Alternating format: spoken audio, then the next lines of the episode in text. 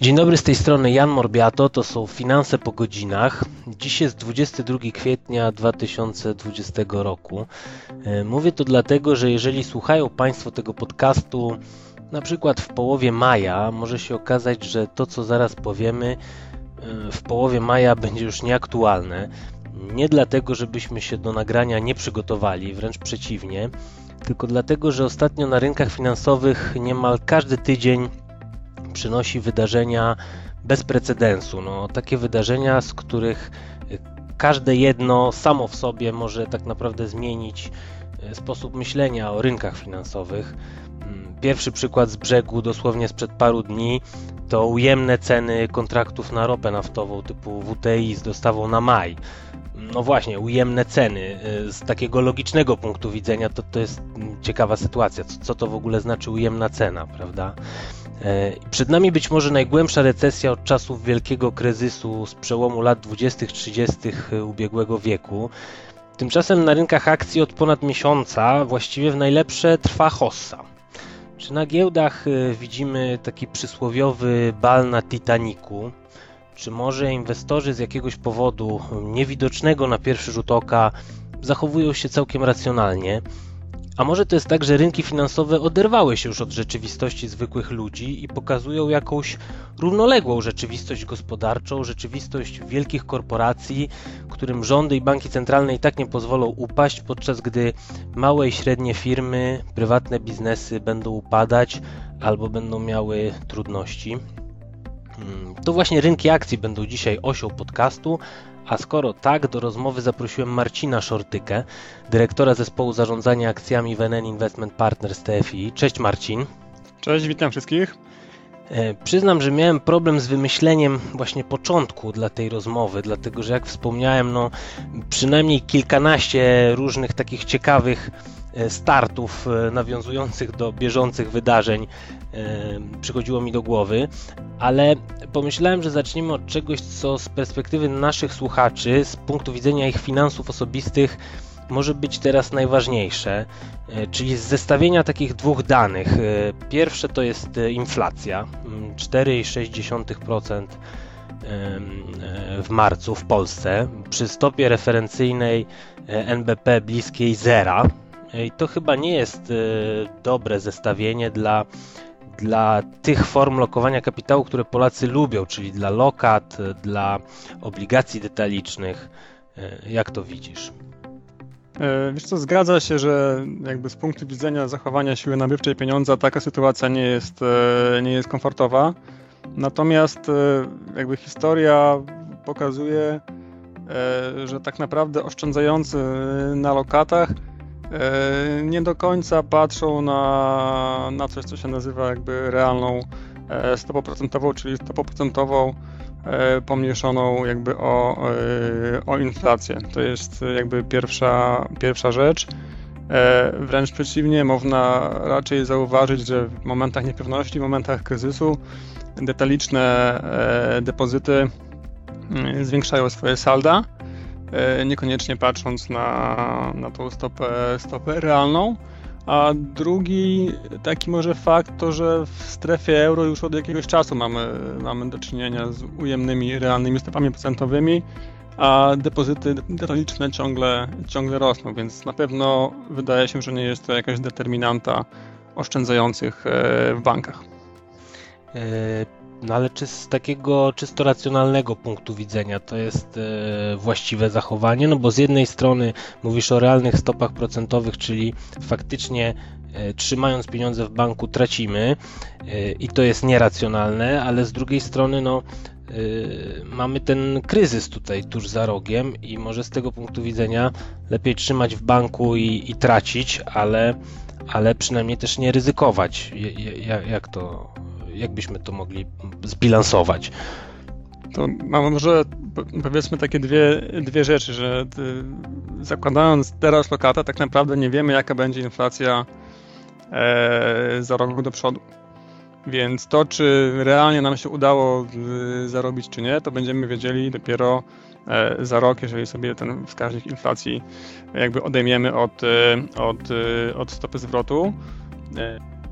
E, a w chwili obecnej tak naprawdę ciężko jest nam powiedzieć, gdzie ta inflacja jest, tak? Bo wszyscy e, albo większość z nas siedzi, e, siedzi w domach, nie korzysta z różnych usług, nie korzysta z usług fryzjerskich, nie korzysta z restauracji, nie korzysta z kin, więc tak naprawdę nie wiemy, jaka jest inflacja na przykład w usługach, tak?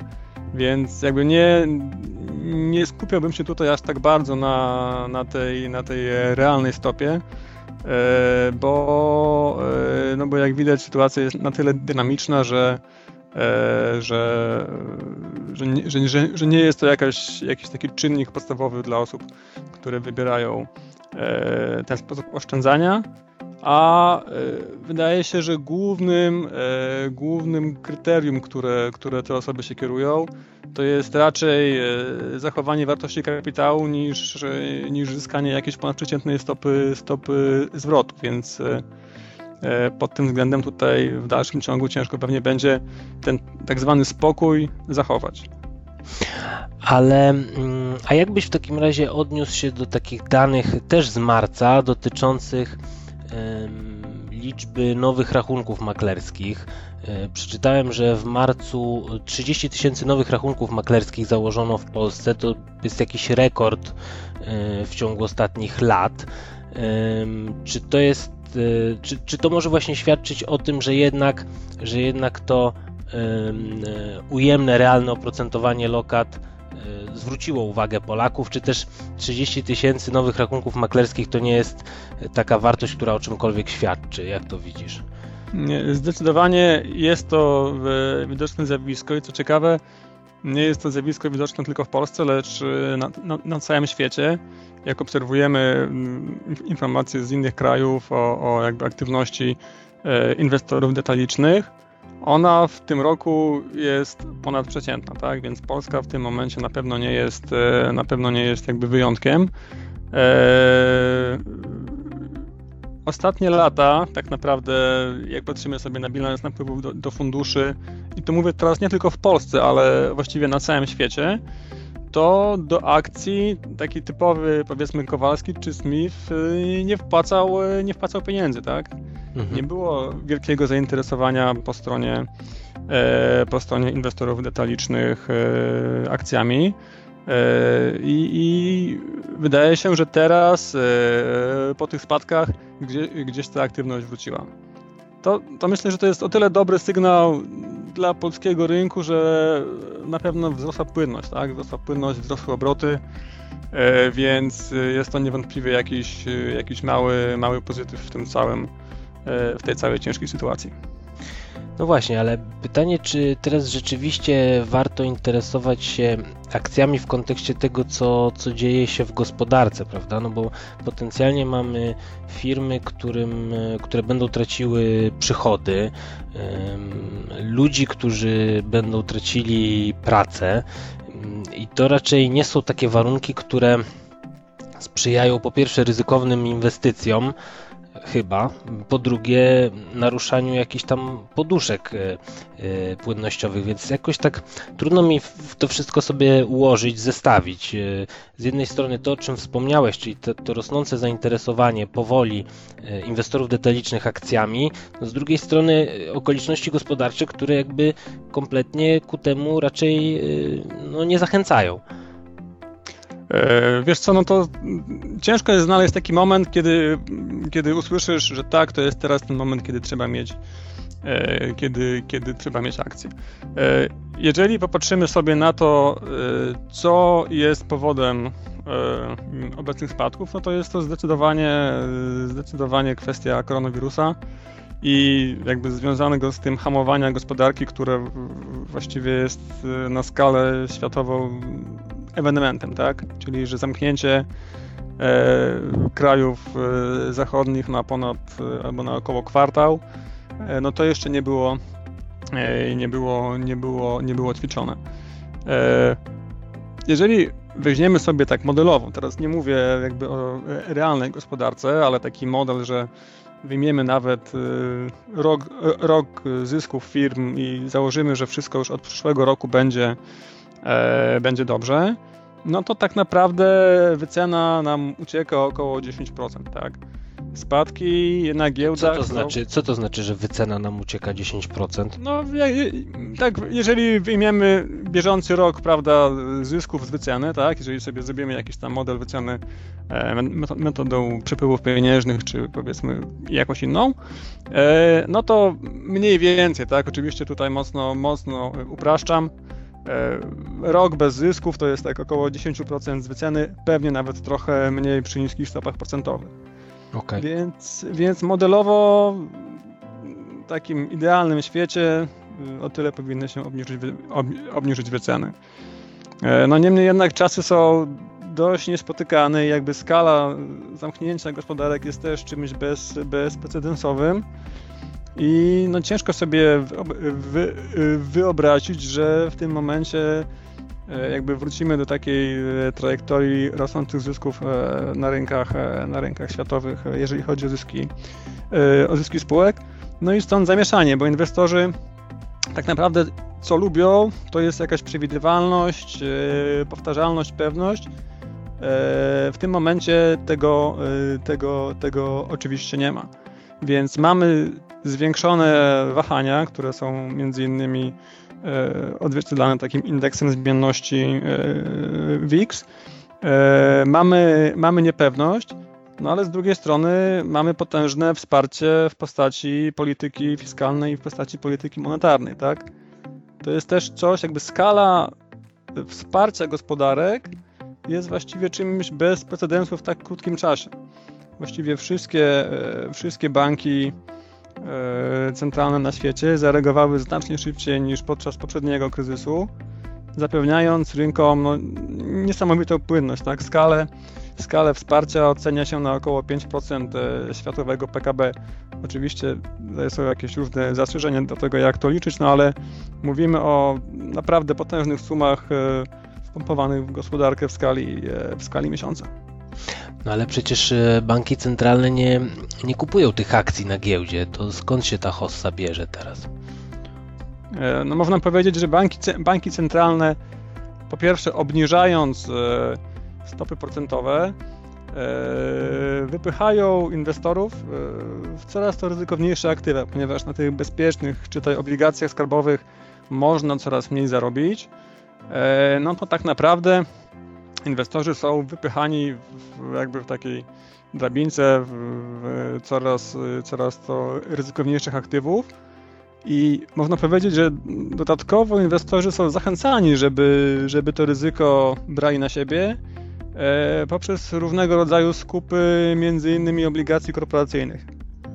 Więc e, można powiedzieć, że polityka, polityka jakby taka monetarno-fiskalna chcę, żeby inwestorzy finansowi brali, e, brali więcej, e, więcej ryzyka. To jest, to jest jakby jedna, jedna rzecz. No druga to jest taka prosta, że w, w wycenach, wycenach spółek inwestorzy przykładają stopę procentową, jakby dyskontują, czyli sprowadzają to jakby przepływy pieniężne do bieżącej, do bieżącej wartości. Jeżeli mamy niższe stopy procentowe, no to wyceny spółek powinny, e, powinny pójść, e, pójść w górę, tak? ponieważ przyszłe, przyszłe przepływy będą, e, będą więcej warte, ponieważ w chwili obecnej właściwie przy stopach bliskich zero możemy uprościć trochę, tak, że przepływ przyszły jest równy tego, temu, co ja dostanę dziś.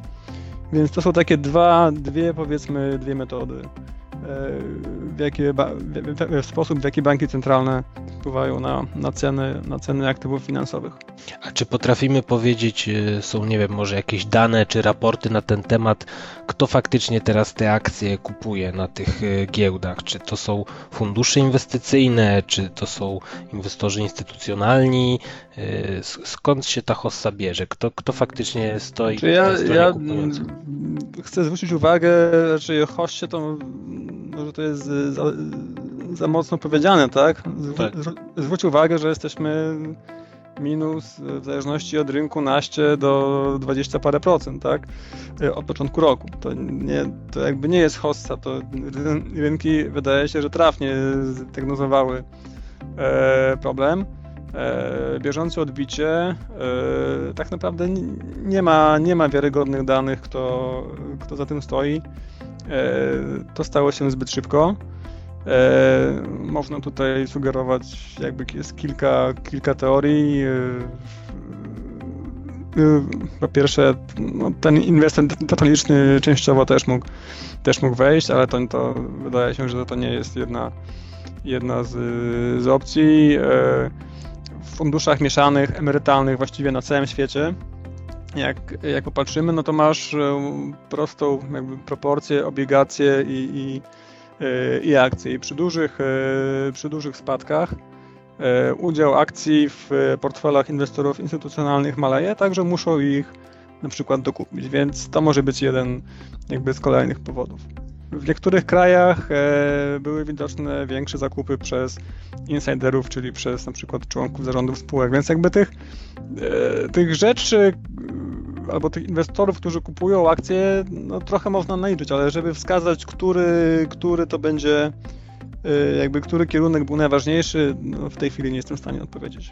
W, minio, w minionych latach takim źródłem zakupów akcji były buybacki, prawda? Przynajmniej w, w Stanach Zjednoczonych. No teraz chyba można przyjąć, że to nie będzie źródło popytu, no bo z czego spółki tak. będą te buybacki robić? E, tak, i tutaj się zgadzamy, że e, jeżeli popatrzymy sobie w przyszłość, to pewnie zarówno i buybacki, e, jak i wypłaty dywidend będą mniejsze, jeżeli chodzi o, o spółki. Widać, że jakby ten kryzys no, unaocznił fakt, że spółki, przynajmniej niektóre, mocno wydały E, pieniądze, które generowały na skup akcji własnych i e, częściowo w Stanach, e, częściowo też na innych rynkach muszą się potem zwracać o pomoc przy kryzysie, który właściwie trwa na razie tylko, tylko jeden, jeden kwartał, więc jest to jakby powód, dla którego jesteśmy, patrząc w przód, trochę bardziej ostrożni, jeżeli chodzi o, E, o rynki akcji i o, e, i o jakby pozycjonowanie ogólnie, jeżeli chodzi o ryzykowne aktywa. Ale ja faktycznie się skupiłem na tym ostatnim miesiącu, mówiąc o hoście. Ty słusznie zauważyłeś, że no, w takim dłuższym horyzoncie no, trudno o tej hoście mówić. Czyli trochę podsumowując ten wątek hossa, bessa, tej recesji, to przyjmując taką dłuższą perspektywę, powiedzmy właśnie od początku roku, czy, czy też kilku miesięcy, możemy powiedzieć, że na to, co wiemy dzisiaj, to rynki akcji y, dobrze wyceniły, przynajmniej teoretycznie, tak? To, to ten lockdown związany z koronawirusem. Hmm, wydaje się, że tak, ale skala skala niepewności, e, można powiedzieć, jest, e, jest bardzo wysoka, bo tak naprawdę nie mamy ani jasnych informacji, kiedy gospodarki zostaną otworzone. Właściwie jest to robione etapami i e, żaden kraj jakby nie podał, nie podał konkretnej daty. Na chwilę obecną wygląda to, że te gospodarki będą otwierane wolniej niż jakby spodziewaliśmy się tego E, jeszcze pewnie w okolicach wybuchu, wybuchu, e, wybuchu pandemii. Więc e, wszystko na to wskazuje, że ten rok no, może być gorszy niż jakby wstępne, wstępne przewidywania. Jeżeli chodzi o następny, no to chyba kluczowe jest tak, tak naprawdę znalezienie albo szczepionki, albo upewnienie się, czy ten wirus nie powoduje innych zmian nie wiem, w płucach, tak, w tkance, w tkance nerwowej niż, niż to, co obecnie widzimy. Więc wydaje się, że dopóki nie będziemy mieli jakiegoś jasnego A wpływu wirusa, B widoku na otwarcie granic, e, przepraszam, na otwarcie gospodarek e, i też granic właściwie, e, no to, to tempo, tempo PKB będzie rachityczne albo w ogóle będzie recesyjne i to jest niestety związane wszystko z tą niepewnością, o której, e, o której mówimy. Natomiast wydaje się, że ona jest na chwilę obecną już sporo, sporo wyceniona, tak. Jakbyś miał tak e, nasze, mm, nasze nastawienie WNN Investment Partners TFI w ogóle do rynków akcji teraz podsumować właśnie jednym słowem pozytywne, neutralne, negatywne, to jakie by to było słowo? E, to jest e, dobre pytanie. Myślę, żeby to było określenie neutralne plus. Dlaczego, mm, może skąd ten plus, tak?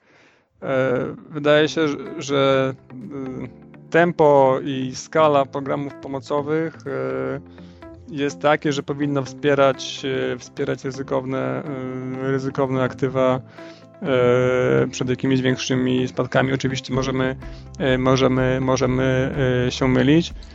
Natomiast no, jakby skala i zaangażowanie banków centralnych i, i rządów jest w tym momencie ponad, ponadprzeciętne.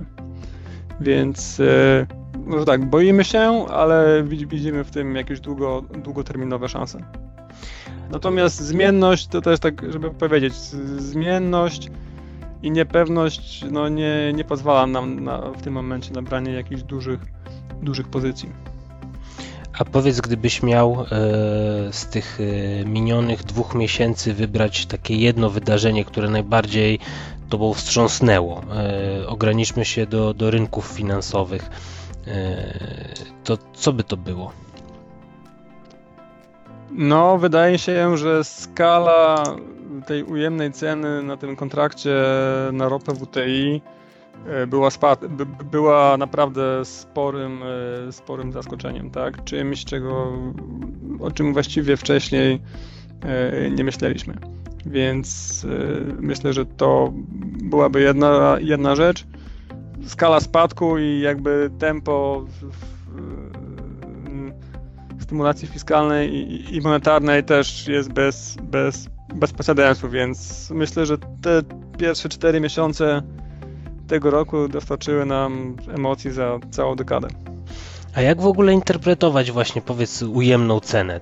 Co to znaczy, że cena jest ujemna w tym kontrakcie? Ujemna cena oznacza, że musisz komuś zapłacić za to, żeby to odebrał. E, po prostu, że nie ma, nie ma chętnych, żeby, żeby to, to odebrać. Natomiast e, nie jest to zjawisko może tak super nowe. E, dla przykładu podam, że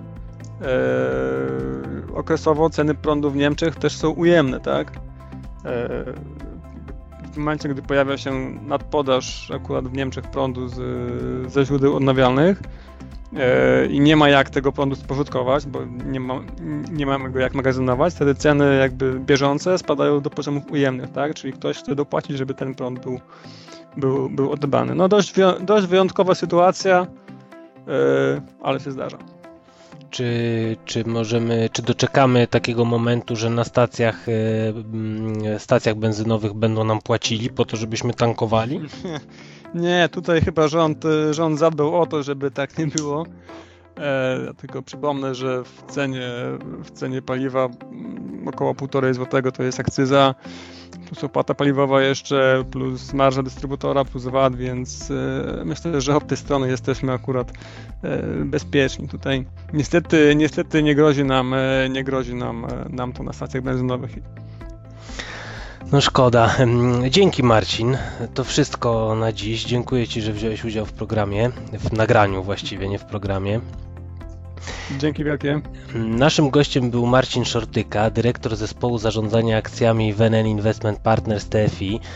Tym z Was, którzy dotrwali z nami do końca nagrania, powiem coś, e, coś fajnego. To było nagranie jubileuszowe. E, z finansami po godzinach w formie podcastu wystartowaliśmy równo rok temu. Także dziękuję bardzo za to, że, że nas słuchacie, że z nami jesteście. Kolejne finanse po godzinach mniej więcej pod koniec maja. Do usłyszenia.